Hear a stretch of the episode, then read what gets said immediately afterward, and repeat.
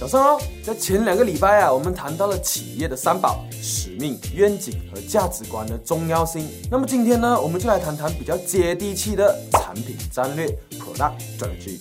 我们很多时候在接触到一些公司的时候，就会直接联想到他们的产品，甚至于有的产品几乎已经代表了一个公司。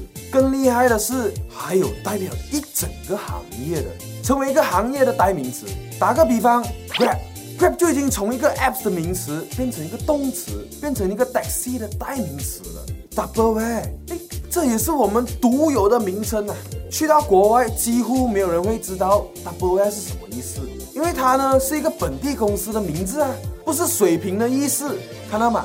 当你的产品战略发挥的好的话，你的产品几乎都会家喻户晓。这么说，产品几乎可以代表公司，产品甚至可以代表行业。如果有一天你的公司的产品成为某个行业的代名词的话，那么恭喜你，你肯定就是那个行业的龙头老大啦。好了，今天我们的商业三六笔记呢就讨论到这里，欢迎你到影片下面 comment。你还知道的哪一个成功的产品战略？好了，我们明天见。